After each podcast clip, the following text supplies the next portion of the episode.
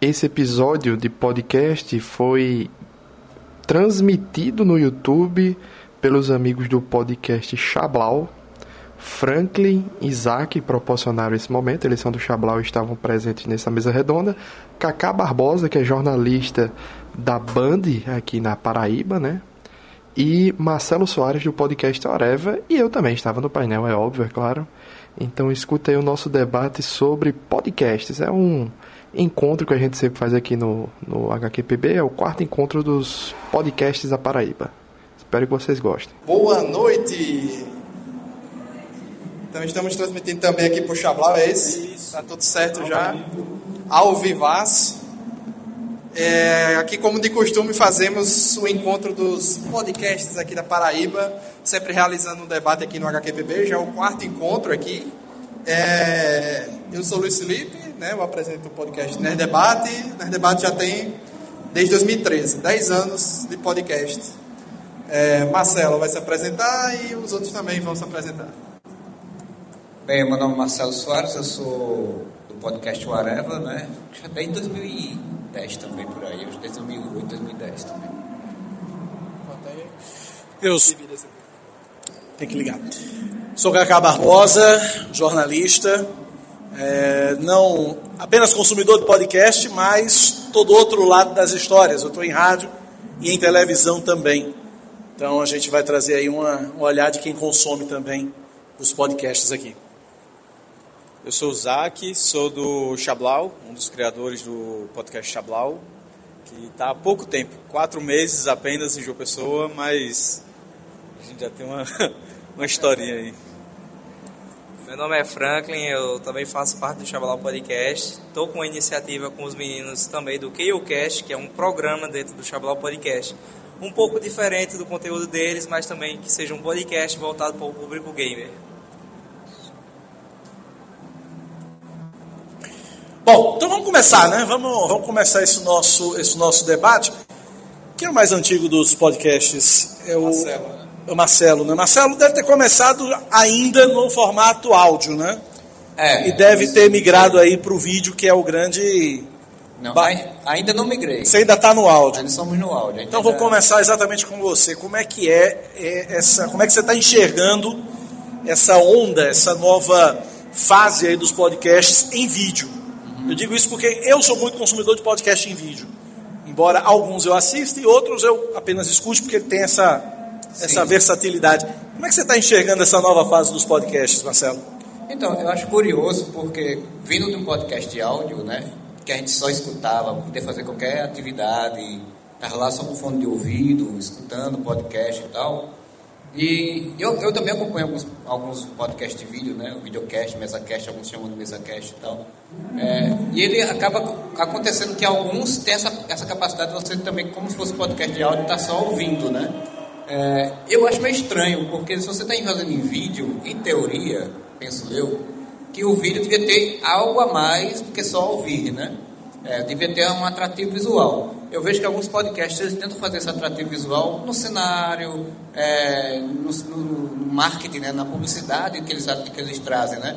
É, mas ao mesmo tempo, eu não sei, o costume eu acabo ouvindo muito mais os de áudio, né? Exatamente por essa facilidade de não precisar estar olhando e estar usando no celular, com aplicativo de celular, estar no fone de ouvido e, e, e transportar e andar, né? É, mas eu acho assim, eu tem muita gente que é contra, né? Gente que é do áudio, que é podcast de áudio antigo e que é meio contra, ah, isso não é podcast e tal, tal, tal. Eu, eu não considero que é, é podcast também, assim. Hoje em dia eu considero. Tem uma época que eu também não considerava, mas hoje em dia eu considero porque como ele tem essa capacidade de se ouvir somente, né? Só o áudio dele, muitos deles, né? Claro, eu considero também como podcast. E eu acho muito interessante Acho muito interessante, eu acho muito interessante estar tá tendo agora aqui na Paraíba também essa, esse crescimento, né? Porque a gente passou, a gente, esse é o quarto encontro né, de podcast, gente, eu estava lá, eu e, e Luiz, a gente estava lá no, nos outros três, e no início só tinha podcast de áudio, né? Foi em 2016, 2017, não lembro quando foi. Só tinha podcast de áudio, mas tinha muitos podcasts, muitos podcasts parados. Então, esses podcasts, inclusive, acho que muitos pararam de vez, né? Vários que estavam lá no início pararam de vez. E agora estão vindo outros com outra roupagem. Então eu sou totalmente a favor, acho, acho muito legal, acho muito interessante. Não tenho interesse de migrar para o podcast porque você tem de, de, de, vídeo, porque você tem que ter uma estrutura. Demanda investimentos. É, isso né? aí é, é, outro porém, né? Assim, é, a gente já tentou lá no podcast que eu participo, podcast Whatever, podcast que eu tenho com várias pessoas que são de São Paulo, do, do, do, do Sul, de Santa Catarina, do Rio de Janeiro, enfim. A gente já tentou fazer live, né? Assim, tipo, tipo Twitch, né? Sim. Tá todo mundo ali junto, mas não no mesmo estúdio, né? Que é um, um pouco diferente do que os podcasts em dia é, de vídeo fazem, que é todo mundo mesmo que no mesmo estúdio, né? É, mas não deu, foi, a gente não gostou muito da ideia, não. A gente ficou, preferiu ficar mais no áudio mesmo. A gente vai seguindo, fazendo. Até porque a gente faz tanta produção hoje quanto a gente fazia 5, 6, 7 anos atrás. A gente deu uma diminuída também. Luiz Felipe, o teu já, o Nerd Debate já já está em vídeo já? Como é que tá, Luiz? Como é que foi? Já está em vídeo? Se for, como é que foi essa transição?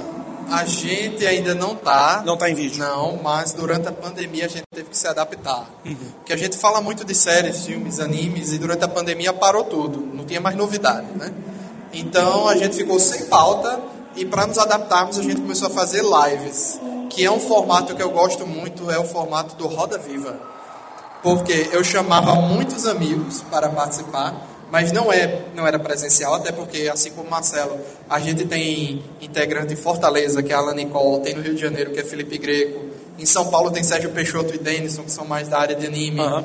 Então a gente tem integrante em vários estados do país. Então a gente fazia live mesmo durante a pandemia, como se popularizou, né? O famoso Meet e vai embora. Isso. Aí tem os amigos também, Caio Hansen, que também é do Rio de Janeiro, eu chamei também Marcelo para participar de alguma entrevista acho, durante a pandemia. E a gente entrevistou muitas pessoas que a gente tinha contato, principalmente pessoas que já passaram pelo HQPB. Dubladores, convidados, Sidney Guzman passou lá, outros que nunca vieram para o HQPB, Sidney. É, Felipe Grinan, que é dublador, Ed Carlos da JBC, participou das lives com a gente, vai vir amanhã para o HQPB. Nelson Sato fez live com a gente. Então a gente pegou os contatos, vamos fazer live, vamos entrevistar no formato Roda Viva.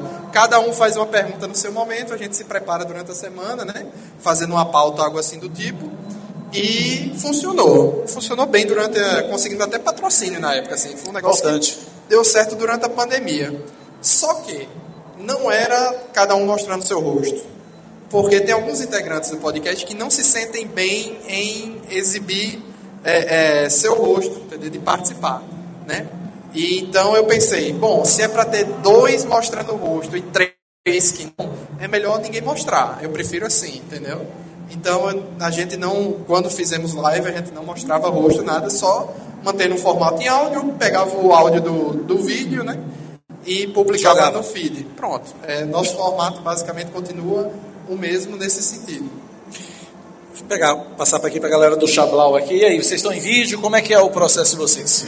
É, a gente começou primeiro em vídeo, né? A, a ideia da gente era, de fato, já ir para o, o videocast. Uhum. E depois fazer o, o, sentido inverso, né? Depois ir para o áudio, né? Mas, assim, tanto é que a ideia da gente nunca foi sempre, nunca foi parar no podcast, sabe? A gente sempre está buscando algo a mais. Tanto é que hoje em dia o Chablau ele não é mais um podcast, sabe? A gente está se tornando uma hub de, de comunicação e tal. A gente está com três programas atualmente no nosso canal e até o final de outubro vai ter mais três programas. Então, então a ideia é fazer como o Flow, por exemplo. O Flow começou com um podcast e o é. Flow hoje são. Exato. Você tem podcast, você nem imagina que é no Flow. Mas é, tá mas é mais, é mais assim, tá mais indo pra, lá, pra linha do Podpar. Aham, tá. Entendesse? Porque... Não, não, eu digo, no, eu digo o modelo de, de, de... É, só que o Flow, ele faz... Cada um tem o seu próprio canal do YouTube. Ah, tá. E no Podpar... É tudo num canal é só. Num canal só. Perfeito. Entendesse? Então, é, na segunda-feira você vai ver que é um, um chablau acontecendo. Na terça-feira é o chablau com elas. Na quarta é outro chablau. Na quinta-feira é um chablau gamer, entendeu? E aí em setembro vai ter mais três programas chegando e até o final do ano mais três. Bacana. Agora, vou pegar na questão que o, que o Marcelo trouxe para vocês que fazem vídeo. Dá para fazer o diferencial, dá para trazer o diferencial do vídeo para o áudio. Porque, por exemplo, alguns podcasts que eu, que eu pego, por exemplo, na época que eu pedalava, eu pedalava, parei um pouco, mas quando eu pedalava eu escutava. Vou dar um exemplo, eu acompanhei muito, acompanho muito até hoje o Inteligência Limitada do, do Vilela. E aí o que eu fazia? Eu ouvia, botava e ouvia enquanto pedalava, não precisava ver. Né? Mas aí vem a pergunta, né? O que é que dá para trazer de diferencial para o vídeo? Dentro daquilo que o Marcelo trouxe. Para o vídeo, a gente está utilizando muito a questão do, da interação do pessoal, entendeu? A gente, como a gente sempre faz ao vivo, a gente interage com o chat, fala com o chat ali diretamente e tal. Então, eu acho que com o vídeo a gente consegue ter uma proximidade, sabe? Mais, mais íntima com, com o público que está assistindo. O que, é que vocês acham da história dos cortes no, no- dos podcasts hoje? Cara, é, eu tenho, eu tenho uma visão muito, eu tenho uma visão muito particular de corte. Eu acho a história do corte arretada. O problema é como o corte é chamado. É como eles vendem o peixe. É. Né? é. Aham. Por exemplo, o cara chega e diz, ele saiu pistola da vida com fulano. Aí quando você menos espera, não é nada disso, é só aquele. É, É, um- mas é é um porque- tremendo um clickbait ali. É, exato. É, é porque é o seguinte, hoje em dia o videocast e tal, ele, como vocês falaram, ele precisa, ele precisa de uma estrutura, né? Então ele tem que se vender como produto. Então a forma mais fácil e mais rápida de você vender esse produto, essa estrutura, são em vídeos curtos, entendeu? É a forma mais fácil de você monetizar no TikTok, é a forma de você impactar mais, entendeu? Mesmo você, assim, Mesmo apelando, tendo que apelar. é, sabe? A gente, a gente tá tendo um cuidado nessa parte, sabe? A gente, eu tô sendo bem chato mesmo com a equipe, a gente tá tendo cuidado com, com as thumbnails e tal, a gente não quer uma coisa muito agressiva, sabe? Deixa eu te ouvir também, eu queria te ouvir sobre essa, sobre essa história dos, Vai, dos casos. Depois eu quero passar para vocês. Quer, é, quer saber exatamente o que? A configuração de um podcast em vídeo ou sobre a questão dos cortes? Eu quero, falar, quero ver a questão dos cortes, que eu acho que é a grande, acho que é a grande polêmica que todo mundo se questiona, né? Cara, Capa- questão é, rapaz, eu cliquei esperando isso aqui, esperando a treta e a treta não veio. Porque, tipo assim, a- os cortes, é o, como você mesmo disse, é o, a maneira de se vender o peixe. Onde é que a gente vai conseguir espalhar a palavra do podcast em si. E como é que a gente pode fazer isso? Hoje em dia, é, a- o público, ele tem uma dose de serotonina muito forte pelos shorts, Reels e TikTok. Então, como é que a gente pode fazer isso? A gente tem que chamar a atenção dele em 3 segundos ou 2. Então, fica o maior desafio da gente, principalmente que é E podcast. o brasileiro que ama uma treta, Por exemplo, aí vou supor aqui um caso, é, fulano, no meio da, da conversa ele fala, pô, eu acho que fulano tá errado por causa que ele é um bosta. Aí o que a gente vai fazer? Vai pegar esse, esse momento, fulano é tal coisa e bota no início do vídeo.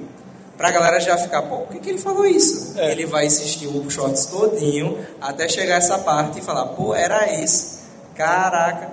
Então a gente tem que trabalhar muito com esse, esse jogo de cintura, de como é que a gente vai fazer o stamp para ele, para ele notar que tem que ver aquele vídeo, saber o que está acontecendo. É uma das maiores dificuldades, mas onde é que a gente está querendo focar nisso. Agora, agora, deixa eu, eu queria ouvir Marcelo aqui, eu queria ouvir Marcelo, e vocês também, é, é, Luiz Felipe, todo mundo, mas também tem uma questão meio ética nessa história toda, né? Você, você exagerar um pouco, exagerar um pouco na dose, carregar um pouco, porque eu, não, eu honestamente, eu não acho honesto.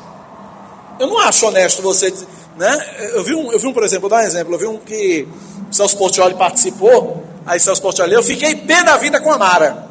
Aí você vai assistir, meu Deus, o que, que aconteceu? Ele brigou com a Mara. Aí quando ele espera, não. Ele estava apresentando o programa, estava com um conjunto de vídeo, e aí a Mara colocou um, peda um pouco de torta no olho dele. E aí ele parou o programa e nem ficou pé da vida. Ele tirou a onda tal, enfim. Aí o cara, não, eu fiquei pé da vida. Então, não, eu não acho, honestamente, eu não acho ético você fazer a chamada do, do, do, do corte dessa forma. Queria ouvir vocês.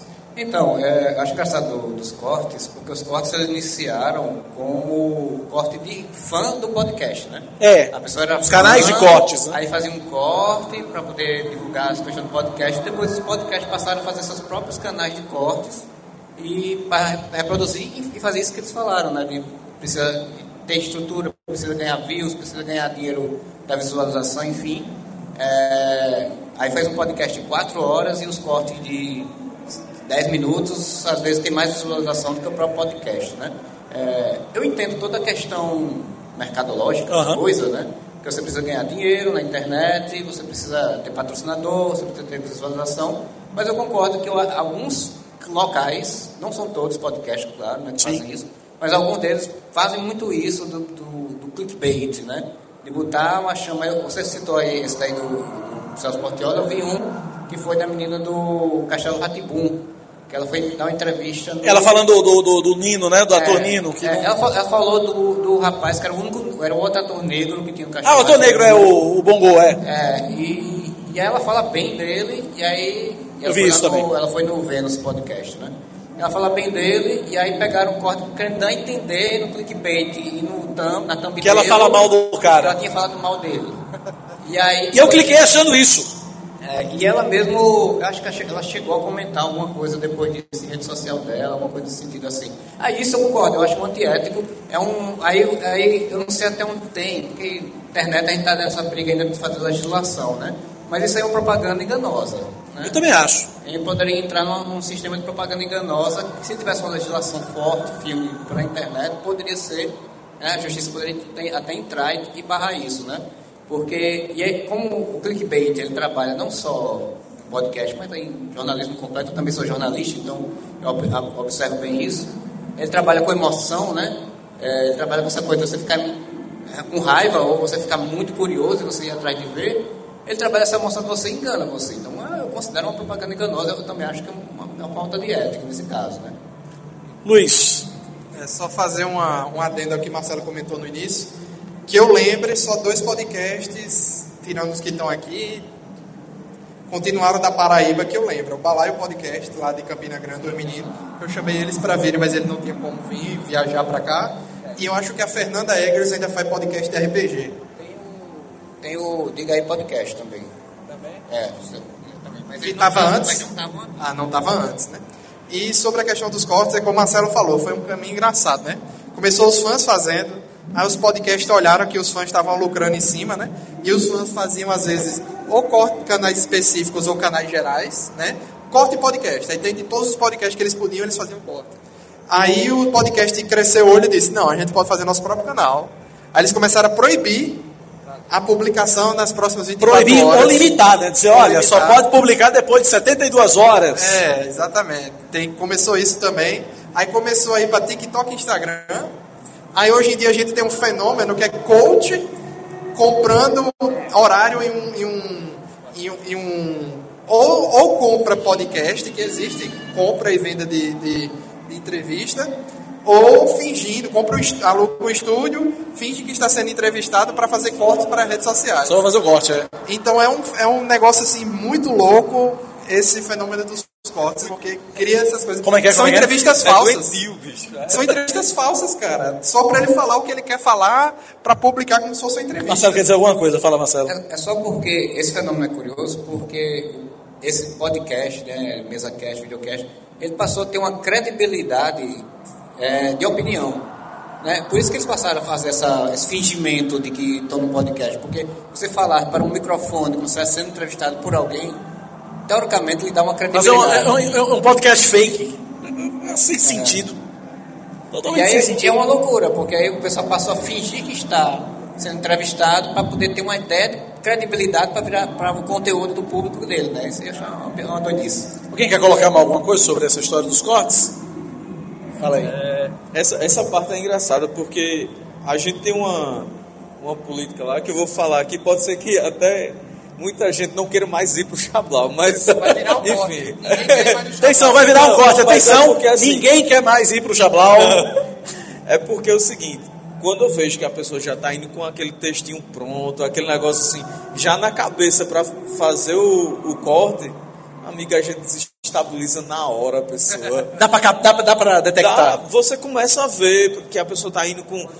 É, Quando a- o convidado já começa a querer construir a própria narrativa, começa a querer entrar num ponto muito específico, ponto-chave naquilo. Ele quer pegar aquele corte e colocar nas redes sociais dele? Cara, eu participei de um podcast aqui da Paraíba. Aliás, foi o único podcast que eu participei. Quem quiser me levar, tô aceitando o convite. Mas é, eu fui eu fui pro podcast do pessoal do Arretado. Do Cast Arretado. E aí eles fizeram um corte comigo e foi um corte muito honesto. Foi um corte muito honesto. A chamada do corte era exatamente essa. Eu fiquei preso no elevador com Jair Bolsonaro. E de fato, a história foi exatamente essa. Contar rapidamente para entender. Eu fui entrevistar Jair Bolsonaro, ele não era presidente ainda, ele era pré-candidato à presidência, 2017.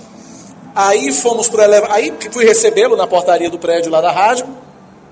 E eu disse: "Vamos, vamos pegar o elevador para a gente ir pro estúdio". O estúdio era no segundo andar.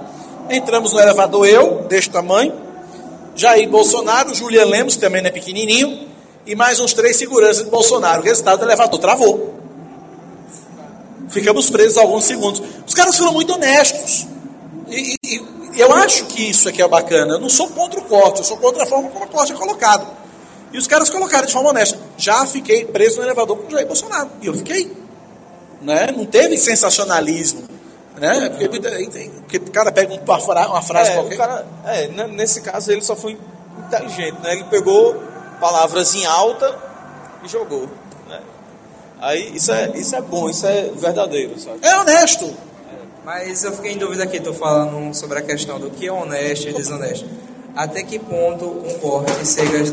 Eita, meu Jesus Cristo. Caiu um lenço aqui. Acontece, ao vivo. Mas eu queria saber até que ponto um corte pode ser honesto ou desonesto. Não, eu acho que a partir do momento, eu, eu- eu digo assim, a partir do momento que o corte ou entrega menos do que ele promete, ou simplesmente não entrega o que promete. Né?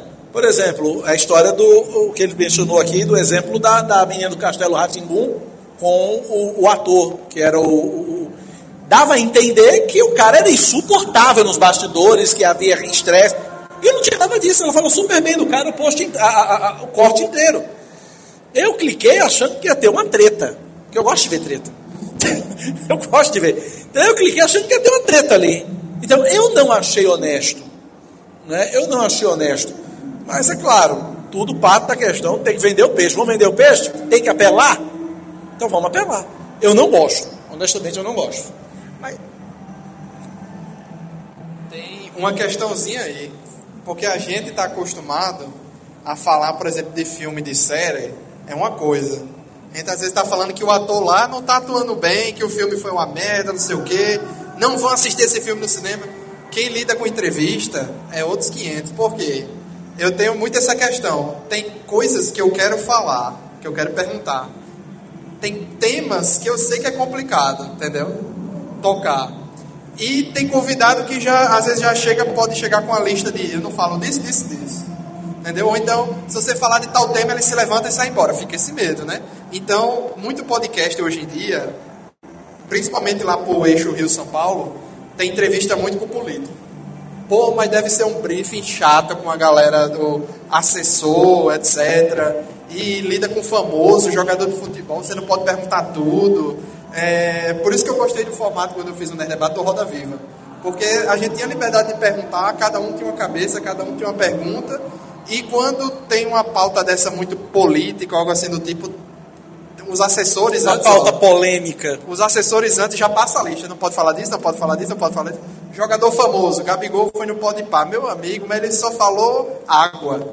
Falou quase nada interessante do que a gente queria saber de futebol. Eu, eu, como, eu, como eu trabalho. É, é plataforma diferente, mas no meu caso de rádio, por exemplo, é, assessor comigo que vem dizer o que eu posso perguntar, o que eu não posso, comigo não tem vez, não.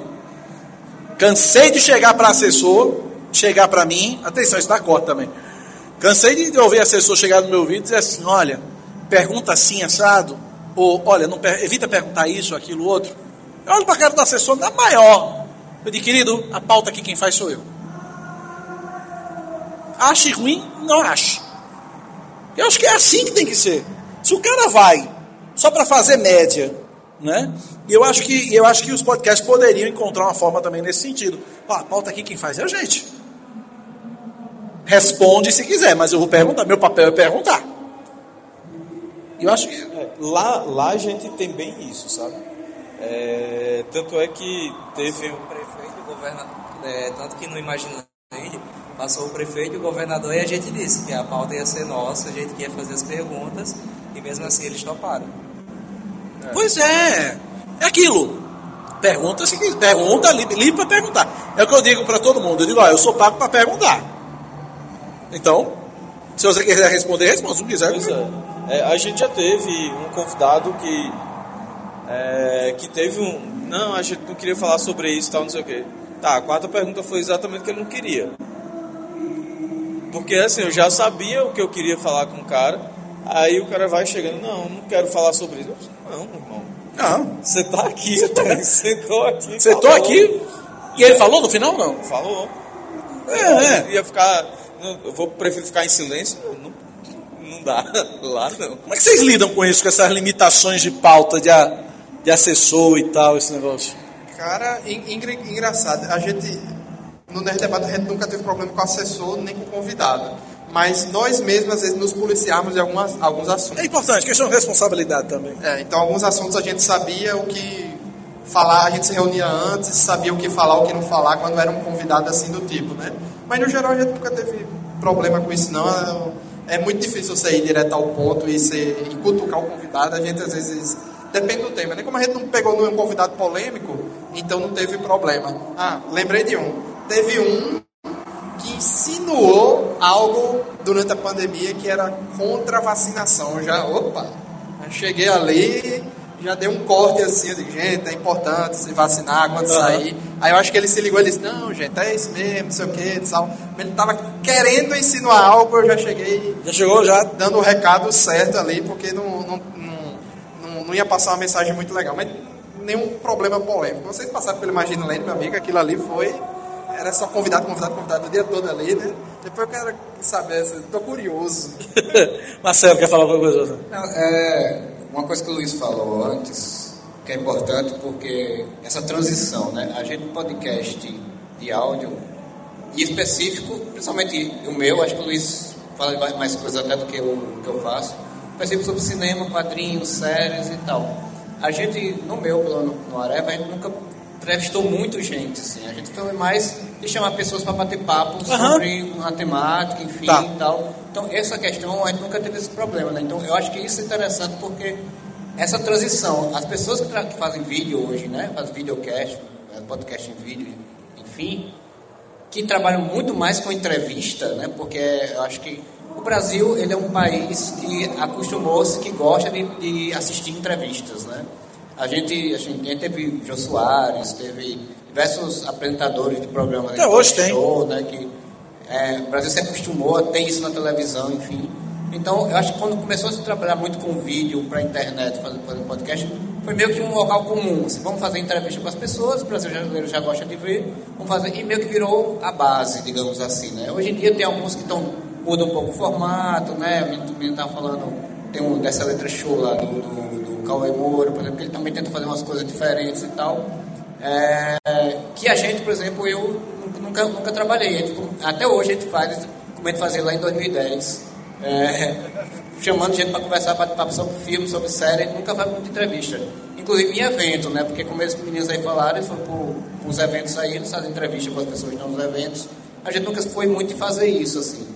Mas também a gente nunca teve, nunca teve problema nesse sentido. Mesmo quando a gente fez, a gente fez poucas vezes, mas mesmo quando a gente fez, a gente chegou a ter esse problema não, ainda bem. Deixa eu falar de uma coisa. Quer, quer colocar alguma coisa ainda? Porque eu queria passar para um ponto também, queria falar de coisa boa. Se é que vocês entenderam. Não, é, é só uma. que ele falou do, do dessa letra show. A gente se inspirou muito nesse canal, sabe? É, tanto a linguagem que a gente quer utilizar e tal, como é, eu acho que a grande maioria acompanha ele desde, desde antes do, dessa letra show. A gente viu o formato, gostou, gostou do posicionamento dele e tal. Então é algo que a gente, até mesmo a estrutura, não sei se vocês viram, a, a estrutura a gente tentou seguir aquela, lógico que né, ali o cos, cos pobre, a gente fez um cos pobre ali, mas rolou, só isso. Mas ficou muito legal, ficou muito legal. Quero falar de coisa boa. Dinheiro. Como é, co- como é, que, como é, que, como é a dificuldade, qual é a dificuldade para ganhar dinheiro com podcast? Cara, todas. É, A maior, vamos para a maior. primeiro, assim, Porque YouTube, por exemplo, YouTube você só é monetizado depois de mil inscritos e 4 mil horas, certo? E assim, a gente achou que a gente fez um, quando a gente criou o Xablau, a gente fez um, uma expectativa de oito meses para a gente alcançar mil inscritos Tá. e 4 mil horas, oito meses. E a gente sabia que a gente teria que monetizar de outra forma. outra forma. É, então a gente foi atrás de parceiros, entendeu? A gente começou a fazer o seguinte, ó. agora existe uma resistência. muito, muito. Com- O com que é um digital. É, é um produto novo. Isso. Né? Podcast é um produto novo aqui em João Pessoa. É, e assim, a gente tinha que fazer outras coisas. Então, a gente pegou um espaço e de um lado do, de um lado do, do espaço da gente, a gente tem um podcast a gente, no outro a gente aluga para as pessoas fazerem o podcast deles. Entendeu? Então, essa é uma forma que a gente consegue monetizar poucas coisas. Outras são parceiros mesmos. Sabe que a gente anuncia dentro do podcast, é, parceiros que a gente leva para os eventos, enfim. Então, isso daí dá, dá para a gente uma condição para manter o espaço, sabe? Mas a gente ainda não consegue, é, por exemplo, pagar uma folha de... de... Não dá para viver de podcast ainda. Não. Pelo menos assim, no caso da gente, Aham. ainda não, sabe? Mas, assim, tá se caminhando. Né? Chega lá, É. chega-se lá. É, uma, acho que uma das maiores dificuldades que tem para se conseguir dinheiro para o podcast na questão de patrocinador. Porque muitas empresas ainda não entendem o que é um podcast. Por mais que esteja em ascensão, a gente tem que passar por. Pô, esse podcast aqui, nosso intuito é para isso daqui. E também a gente tem uma dificuldade maior. Não vou dizer dificuldade, mas um diferencial. Porque a gente não é um podcast único. A gente tem agora três programas. Cada um com uma ideia diferente.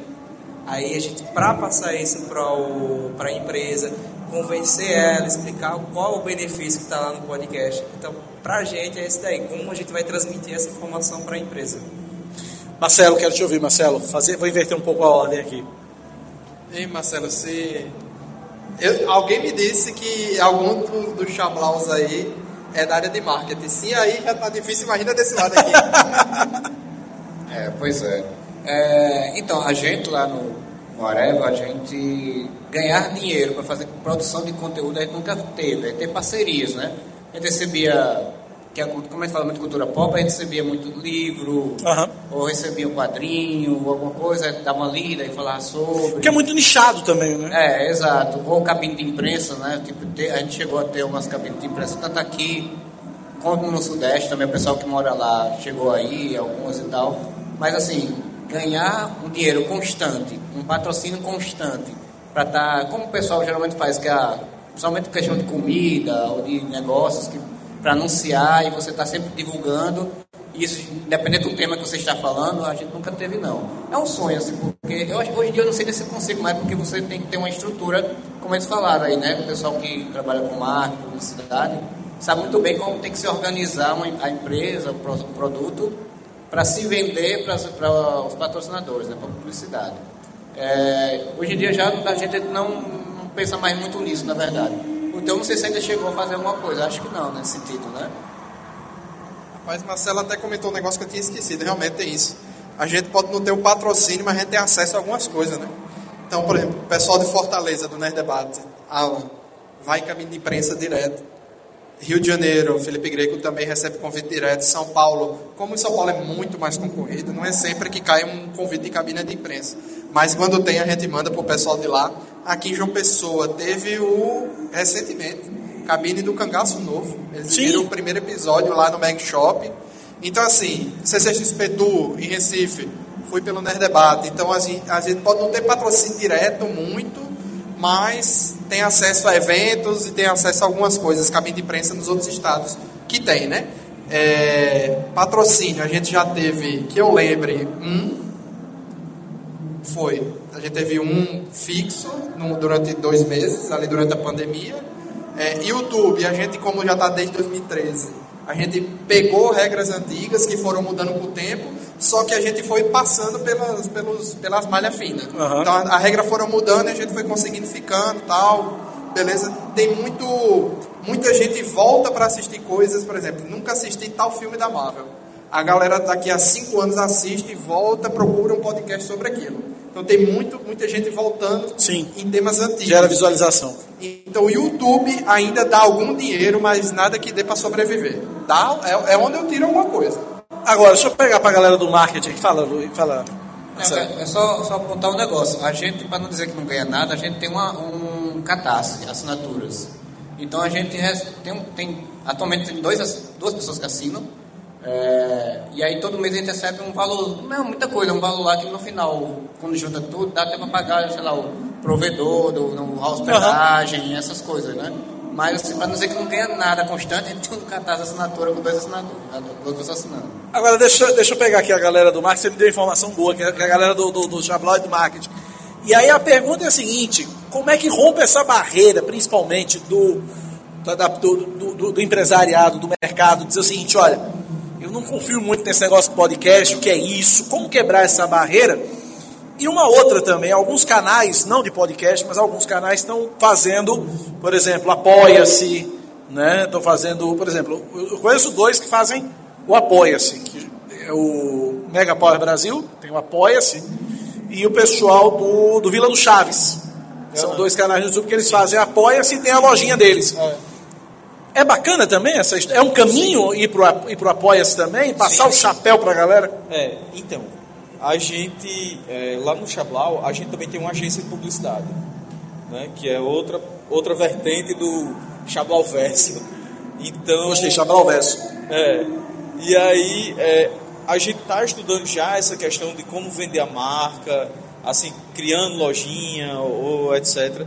Porque essa questão do apoia-se também é uma coisa legal dentro do YouTube, mas aí a gente cai de novo naquilo. A gente é um podcast novo, não tem tantos inscritos, tantas horas, enfim. Mas a gente está vendo também a outra possibilidade de ir para outra rede, por exemplo, o Twitch da vida, e tentar monetizar primeiro lá por- também. Não sei. E parece que as coisas no Twitch são mais fáceis, né? O, É, o Casimiro estourou lá, né?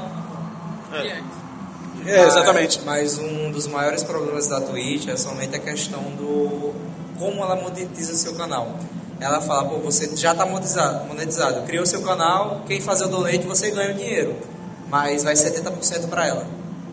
É, é- Então, tipo assim, você vai ganhar um trocado, sim, é o dinheiro, mas maior parte vai ficar com a Twitch. Então, que acaba sendo injusto também, né? Aí o que muitos criadores fazem, eu não sei como é que tá a política da Twitch hoje em dia, mas no YouTube a gente coloca o nosso Pix. Aí a gente até faz uma brincadeira com o nome do Chablau. É, manda o Pix e ajude o Chablau a crescer. Porque a gente quer fazer como se fosse um- uma piada com essa questão do nome, Chablau, faça o Chablau crescer, crescer a partir do Pix. Que é uma maneira de a gente monetizar sem precisar de outros meios, como uma lojinha, um apoia-se, ou depender diretamente do YouTube para monetizar o nosso canal. E aí, e aí, assim, a maneira mais fácil que a gente conseguiu, de fato, é vender os números, né? Por mais que a gente tenha poucos, a gente está tendo visibilidade dentro. Então, por mês... Quantos a gente- inscritos tem lá agora? Oi? Quantos inscritos tem lá? Tem 840. Quanto tempo isso? Quatro meses. É luta, viu? É luta chegar. E já É. batemos, Fala aí, fala aí. já bate- e já batemos mil seguidores no Instagram. Bacana. É, aí assim, a gente não faz patrocinado ainda, não faz nada, né? Então, a gente tá querendo vender, a gente tá fazendo 17 mil visualizações é, mensais, né? Então, a gente tá conseguindo entregar números bons. No Instagram, a gente também tá com números bons, então a gente faz todo um media kit, né? a gente faz todo um media kit publicitário ali e tal, e vende também os números dos apresentadores, entendeu? Então a gente acaba pegando um, um macro ali da coisa toda. A gente vende os números do, do YouTube, do Instagram, bota tudo no media kit e tenta seduzir o cliente. Uhum, entendi. Enquanto eu, eu- quando eu, eu passo o microfone para eles, alguém na plateia que tiver também alguma, algum questionamento pode levantar, viu? Pode levantar que a gente abre espaço, abre espaço também. Sabe um negócio que eu acho interessante também? É, a gente aqui fora do eixo, é, é muito difícil conseguir uma pauta do estilo do Chablau. Muito difícil. E tem outra coisa, o Chablau é três vezes por semana? Cinco agora. cinco vezes por semana? Sério. Todo dia, Mas é porque tem os, outros, tem os outros podcasts. Mas tem muito podcast que começou diário, né? Acho que Flow e Inteligência Limitada é tudo diário, né? A gente falou inteligência são. O Nerd Debate em O- 10 o- anos... aqui tem- na Paraíba o Arretado também tá, tá, tá- tá tentando Tá. começar a fazer diário agora. O Nerd Debate em 10 anos tem 430, mais de 430 programas. Em um ano e meio, qualquer podcast desse diário passa É. tranquilamente. Agora imagina você ter 430 pautas por um ano, 360 pautas. Ah, as pautas. ah, tem pauta que se repete, né? Tem pauta que se repete, tem convidado que se repete. Tem convidado que se repete. Só que aqui é muito mais difícil. E é- eu acho impressionante, foi o mestre. Teve um mestre lá, o Barbudão, disse, Trickster mandou, Trickster mandou há 4 horas. Trickster Quatro horas de podcast. Bicho, eu liguei esse podcast, eu fui ver, eu disse, olha essa história desse cara, velho. Cada... Porque são pessoas que a gente não conhece, mas conhece a partir dali, tem cada história que você Foi fica. assim, um dos mais. Foi um dos mais assistidos até agora. Assim, não, foi o, um dos mais assistidos daqui, local, né, dentro do estúdio, sabe? Foi, do- foi o do- segundo, foi o segundo mais assistido. Imaginando, né? É. Aí o primeiro foi de uma sexóloga, né, que assim, a média da gente é em torno de 100, 150 visualizações. A da sexóloga foi 1.200. Galera agora, galera E a gente fez um, um formato diferente, que é o que a gente gosta mesmo lá, é brincar com a coisa. Então, nesse dia a gente levou uma sexóloga, é, que é dona de um sex shop também, e a gente levou uma plateia, entendeu? Então a plateia estava lá e a gente passava o microfone para a plateia, a plateia mandava pergunta ali para ela, então tinha tudo isso e o pessoal curtiu, sabe? Então É foi uma coisa diferente. assim, né? É. Convidar tanta pauta, Já o né? do mestre não, foi assim a gente não esperava. Sabe quando a gente viu no final deu 400, a gente, caramba. É muito difícil mesmo, velho. Marcelo. É, desculpa que eu perdi qual é o ponto, porque estava falando sobre a dificuldade de produção, né? Dinheiro, monetização, a história do, da- das alternativas, do apoia-se. Ah, sim, sim. É, não, eu, assim, eu, eu- o que eu acompanhei ao longo do tempo, do, do pessoal daqui da Paraíba que produzia podcast, que eles passaram a se tornar especialistas em produzir podcast para terceiros, né? Edição de áudio, produção, tipo, tem um, aqui Ricardo Oliveira, que ele é bem, né, é um dos pioneiros também, tinha podcast, tinha, tem, tem é, empresa de produção de conteúdo, né? Então era uma das coisas que, por exemplo, eu consegui ganhar alguma coisa com edição de áudio, por conta do podcast que eu fazia, por conta das pessoas conheceram que eu fazia podcast, já chegaram a me chamar, me contratar para fazer edição de áudio. Então era um, é um caminho que você meio. Muitas pessoas que começam a fazer podcast acabam, inclusive, é, ganhando dinheiro nessas partes do que aprendeu por conta própria, né? A gente tem aqui o caso do que já teve aqui no Nerd Debate também, no HQPB, que é o Thiago Miro, né? Do, aqui do, de Pernambuco, que ele começou editando por conta própria, hoje trabalha para a Radiofobia, que é uma empresa que trabalha com o Jovem Nerd, né? Que é o maior podcast do Brasil, o Nerdcast. E, e ele foi tudo na raça, de aprender por conta própria. Então, tipo, eu acho que o podcast, às vezes, ele não dá tanto dinheiro, pelo menos pra gente, principalmente do eixo daqui, né? Porque não é o centro de produção. É, mas, às vezes, ele dá esse, essa, essas habilidades, né? Você aprende coisas, faz contatos, faz amizades, enfim, que você consegue, às vezes, até conseguir alguma grana, né? E, dependendo da dinâmica que você for dar ao seu trabalho. Como no meu só tem eu de jornalista, todo o resto do povo é de outras áreas, e só tem uma pessoa que é de publicidade, e mesmo assim, essa pessoa que é de publicidade não, é- não gosta tanto de publicidade, então ela nem se dedica tanto assim, acaba eu ficando para fazer boa parte das coisas do podcast. Então, me ajudou muito em várias coisas, inclusive estar assim, em palco, falando, eu apresentando, foi uma coisa que o podcast me levou. Quando eu passei a virar host, que antes eu não era, eu era só editor de áudio, passei a virar host podcast, então eu, eu gosto muito por conta disso, porque tem essa possibilidade de outras coisas além do dinheiro direto, né? Agora, é, dentro do teu formato, Marcelo, eu só quero fazer um registro aqui e recomendar a todo mundo.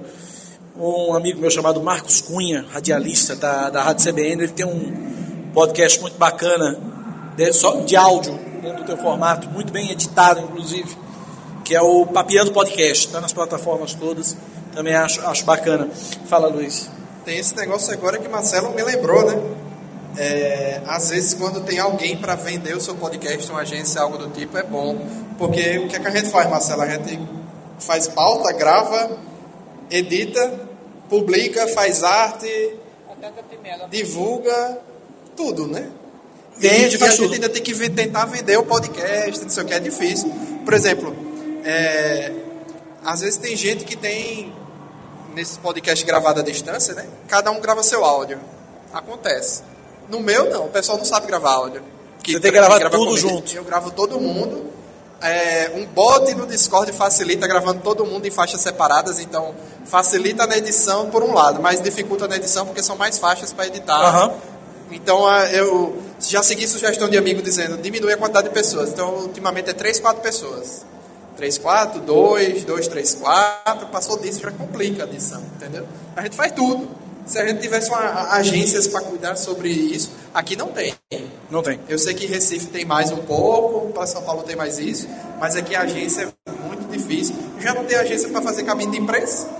Imagina agência para fazer, para vender podcast, algo assim muito difícil, né? Agora em Recife tem uma coisa legal na história dentro dos podcasts que o cara está conseguindo fazer. Agora também a gente precisa entender quem é o cara que está à frente do podcast. É um cara lá de Recife, o cara passou. O cara é tipo a Edilane Araújo lá do Recife. O cara passou 30 anos da vida dele apresentando o jornal local da Globo lá, que é o Hugo Esteves. E ele começou o podcast lá, que é o Talk Hugo. Ele está balançando a cabeça ali, acho que você conhece. Ah, pronto. E o Talk Hugo foi pra TV. Ele ainda tá na TV nova, não? Mas ele chegou aí pra TV, rompeu a barreira do YouTube e começou a levar o conteúdo pra TV. Obviamente ele deve estar faturando em cima. Essa quebra dessa, dessa parede, vocês acreditam ser possível isso aqui também? Total. É, tá tendo uma tendência já, sabe? A gente já tá vendo muita gente que tem podcast já indo para canais, sabe? Canais menores, tá indo- tem gente que já tá indo para Multishow, enfim. Então, tá sendo uma tendência.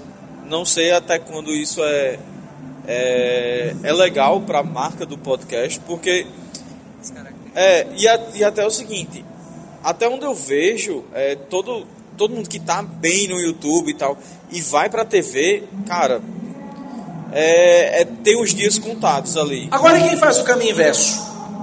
Sa- Sai da TV e vai pro YouTube. Então, Tem dois casos, pelo menos. Tem o Portioli, que tem o Pode Ser, e tem o Carlos Alberto Nóbrega agora, que também tem o tem podcast Galvão, dele. tem Galvão. Galvão. Galvão criou, velho. Galvão criou uma estrutura. É. O cara- O cara estreou na, transmitindo o jogo da seleção brasileira. pois é, pois é. Tem um polêmico, Mas tem um polêmico regional aí, eu não vou citar nomes, mas casal saiu da TV, tentou fazer algo no YouTube e não funcionou. não, Não exatamente. sei se vocês lembram disso. É, Sim, verdade, verdade, verdade. Sim, sim. É, Aham. pois é. E assim, fiasco total, sabe? certo, Nesse caso. Nesse caso não deu certo. Mas, por exemplo, a gente tem aquele é, Pinheiro, que era. Sim, no- Pinheiro. Pinheiro, que era da, da Globo, né? Que era da manhã. Aham. Que é. Eu esqueci agora o jornalista. Pinheiro. é, Chico Pinheiro. Chico Pinheiro, exato. Ele foi pro YouTube, né? E assim, muito bom também o canal dele. Então, assim, é, o, o inverso, dependendo, desde que a pessoa saiba se comunicar, porque uma coisa é uma, uma linguagem que você vai usar no canal aberto. Outra Eu confesso coisa, que eu morro de vontade de ter um podcast. O meu problema é o contrato. Eu tenho, eu te- eu tenho uma limitação contratual, mas eu morro de vontade de fazer podcast. Inclusive, teve um, um- um que chegou para mim e me ofereceu. Disse: Olha, eu te dou a estrutura, você não precisa fazer nada. É só chegar e fazer o podcast. Aí você vai ser. Eu não posso. Eu, questão de limitação contratual mesmo, é complicado. uma, uma curiosidade minha, é, vocês têm contratual até de aparecer no podcast? Não, aparecer não, mas eu não posso. é, aparecer eu posso, entrevistar, tranquilo. Que eu, ser entrevistado. O que eu não posso é manter um podcast, porque ainda entendem que é, que tem, é um conflito de, Aham, de- sim, de- sim. Né, conflito de interesses. Né, eles entendem dessa forma. Eu acho que não, são plataformas diferentes. Eu tô na TV, TV é uma coisa, a rádio é outra, É, eu internet acho que tem, é que outra. tem que sacar isso. né, é. Mas, enfim, é contrato, respeito. né? É.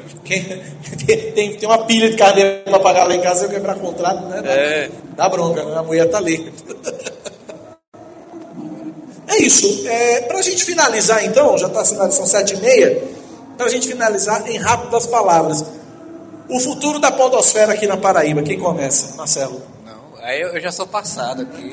O futuro é esse povo aí. Eu espero Não, mas como é que você enxerga? O que, é que você enxerga à frente? O que é que, você, o que, é que dá pra gente prever lá na frente? Então, eu acho que o caminho é muito o que eles estão fazendo, essa profissionalização, aproveitar essa oportunidade, principalmente do vídeo, né? A profissionalização e o interesse. Eu estava falando aí da transi transição, eu fiquei muito curioso porque o, o Jornal da Paraíba, com Lá Vem Enem, por exemplo, eles começaram com podcast de áudio. Sim. E esse ano eles inauguraram um podcast de vídeo. De vídeo. Já mudou o processo. Então quer dizer que, a, que as empresas de comunicação, pelo menos, algumas, elas já estão começando a ter uma ideia de que tipo, isso pode ser interessante O Sistema. Correio está com um trabalho muito bacana lá. A Jailma está fazendo lá o. Jailma que foi minha chefe na Manaíra. Ela está tomando conta do digital lá, ela está implantando lá o Correio Digital Lab. Sim. tem alguns podcasts muito legais lá, o pessoal do Sistema Correio está fazendo um trabalho bacana. É, a TV Cabo Branco, por exemplo, ela chegou a ter mais, teve mais, mais, hoje em dia tem menos. Mas ainda tem alguns podcasts, né? A Globo passou a investir em podcast. Então, quando as empresas que são da mídia tradicional começam a se interessar por podcast, Tem um monte na Globoplay da, da, É, da Globo, sim, tem a o Globo- assunto que é o da Natuza Neri. a Globo há dois, três anos começou a implementar mesmo com gosto, né? Tem o, Então, o, a- o assunto é, que é o da, da Natuza Neri, tem o, o- um agora do, da família Collor também, que fala sobre o, o escândalo da família Collor também, por aí vai. Tinha podcast até do Antônio Fagundes, na época ele estava numa novela que ele falava sobre livros, por exemplo. Então, é, eu acho assim, quando começa a ter esse processo, localmente falando, é, fica mais fácil das pessoas começarem a se interessar de ver a produção local. Porque assim, podcast de vídeo, por exemplo, todo mundo assiste o Vênus, todo mundo assiste o Podpah, o Flow, é, dessa letra show e tal. Aí interessa, é o negócio das pessoas querem assistir a produção local. Que esse ficou o grande desafio até pra gente, na época que era só áudio, né? Fazer com que as pessoas se interessem pelo, pelo produto. Então, quando participa de eventos, acho que tem, tem que ter mais, falando mais sobre podcast, videocast em eventos. Ah, o daqui faz, por exemplo, o, claro que está começando agora, mas Imagine Land, por exemplo, que teve recentemente, não tinha nada, não, não lembro de nenhum palestra, nenhum movimento em nada sobre podcast, por exemplo, né? Então, tipo, eu acho que isso ajuda. Eu acho que a profissionalização como empresa mesmo, das pessoas ter essa visão de empresa, de organizar, de se fazer, de ter um planejamento, uma meta de divulgação e tudo, enfim, ajuda muito, né? Eu não, dá, eu não sou muito bom de fazer situação do, de futuro, porque a internet, ela, em cinco anos, vai mudar muito, né? Muito. É, a gente já tem Em cinco anos mudou, em cinco anos é, vai mudar ainda. muito. E a, gente ainda tem aquele, o problema das inteligências artificiais, né? Porque é, utilização de voz em áudio na internet já está acontecendo, né? Então, tipo, para ocorrer de ter um podcast de inteligência artificial com temas de inteligência artificial montado, é um pulo. Então, não dá para pensar muito o que vai à frente. Mas eu, eu tenho esperança, espero muito que cresça. E que as pessoas conheçam, né? Porque até hoje, se eu falar que eu faço podcast, muitas vezes as pessoas não sabem o que que é. Então, no geral, eu espero que a divulgação também seja maior. Vai, Luiz. Ao contrário de Marcelo, eu gosto muito de futurologia. Eu gosto muito de tentar prever as coisas que eu sei que adoro, não vai adoro, adoro acontecer. esse, esse exercício. O, o formato do videocast vai continuar, vai crescer, vai surgir mais, mas tem uma coisa aí. Eu acho que vai começar a surgir mais podcasts de storytelling, tipo Projeto Humanos por aqui, ou algo assim do tipo jornalistas. Já tem. Só falta dizer que você já, que já tem. Mas eu, ia te falar- eu, eu- era uma coisa que eu até queria comentar, não só de storytelling, mas audiodramas, né?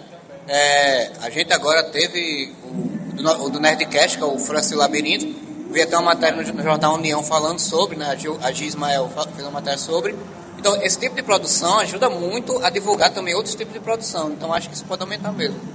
Eu não estou fazendo ainda não, porque eu, eu não sou jornalista que não tenho muita paciência de fazer matéria de, de- jornalismo, mas quem sabe daqui a alguns anos. Audiodrama não sei, mas eu acho que esses storytellings de. Ma- Mas você pode não ser o jornalista, mas pode ser o editor. Pode ser que vai ficar toda por, por trás. Então, Cacá Barbosa vai procurar a história de Fulaninho nos Cafundó do Juda, que tem uma história lá no interior muito maluca, não sei o quê. E ele vai, entrevista todo mundo, entrevista quem está envolvido e dá uma série de 10 episódios de podcast. E esse podcast vai ganhar um prêmios, entendeu? Vai ser premiado aqui, aí começa a ser premiado lá pro sul também. Eu Geral Luiz fazia isso na televisão. é, exato. Eu acho que os podcasts vai por esse Contar caminho. histórias. Porque o Projeto Humanos é muito bom. Eu gosto muito do Projeto Humanos. Para quem não conhece, é muito bom Projeto Humanos. Procurem quem não conhece do, do, do caso Evandro, para mim é o melhor, não, não se superou ainda. Procurem que é sensacional a história dos meninos que desapareceram lá no sul, maravilhoso. Então, acho que vai por esse caminho. Se é, se é para futurologia, vai começar a surgir podcast de jornalismo, de storytelling, contando histórias específicas aqui na Paraíba que vão ser premiadas e vão ganhar destaque. Eu chuto assim. História boa, história, falar em história boa, que daria uma storytelling sensacional, a história da cadelinha que está lá no, no Hospital São Luís, lá em Jaguaribe. O dono está internado, mostrei ontem no meu programa na TV. O dono está internado e a cachorrinha está lá na porta do hospital fazendo plantão. Bolinha é o nome da cachorra. Caramba. Tá, faz dias lá. É um storytelling legal, que se a gente for explorar isso, meu Deus do céu. Eu acho, eu acho que assim, é, a, os podcasters vão começar a, a diversificar mais o, a linguagem deles, sabe? Eu acho que eles vão começar a ser mais plurais. Por exemplo, você tinha um podcast antes que tinha só duas pessoas apresentando e era esse o formato e acabou. Hoje em dia não, hoje em dia você vê que os podcasters estão revezando os apresentadores, eles estão Aham. é, se abrindo mais para outros caminhos que eles não iam. Então eu acho que a tendência vai ser que os podcasts eles se transformem de fato em hubs de, de, de conteúdo, sabe? Eu acho que até essa questão do, do storytelling eu sou fã demais disso, É é. verdade. É. True crime. É, Sim. Eu não digo nada assim, do nada o Chablau vem com uma parada dessa aí, quem Olha sabe? aí. Pra gente fechar. Cara, é, eu acredito que pro futuro do podcast, principalmente aqui na Paraíba, que está muito numa crescente muito gigantesca, cada vez mais que vai passando o tempo, apresenta mais pessoas com interesse no podcast, em como estruturar e até mesmo facilita naquela questão de transformar isso na linguagem empresarial, para saber vender o podcast. Na minha visão, acho que o que vai ter pro futuro vai ser uma concorrência de podcast como a gente vai conseguir se inspirar no podcast que está local e fazer uma melhoria. Vamos melhorar o que? Estrutura, eh, cenário, o que, que a gente pode fazer diferente no podcast? Porque hoje em dia o podcast é o quê? Você sentar e conversar com a pessoa. Mas o que é que você pode mudar nisso? Vamos mudar a estrutura de como você as cadeiras, como a gente pode auxiliar nisso da, em fazer, por exemplo, vamos fazer jogando. Pô, vamos fazer um, um bate-papo enquanto a gente bate um playzinho. Isso é, é o diferencial. E o que eu acredito é, o podcast vai se tornar algo muito mais além do que ele é hoje em dia. Muito bom. Quero agradecer o convite de estar aqui hoje, poder mediar esse debate aqui. Eu, como consumidor, junto com um bando, bando de produtores de conteúdo muito bacanas. Parabéns pelo trabalho de vocês, parabéns pelo evento. E é isso. Obrigado pela oportunidade, obrigado a quem esteve aqui. Até a próxima. Valeu. Valeu. Vamos tirar uma foto? Vamos, vamos.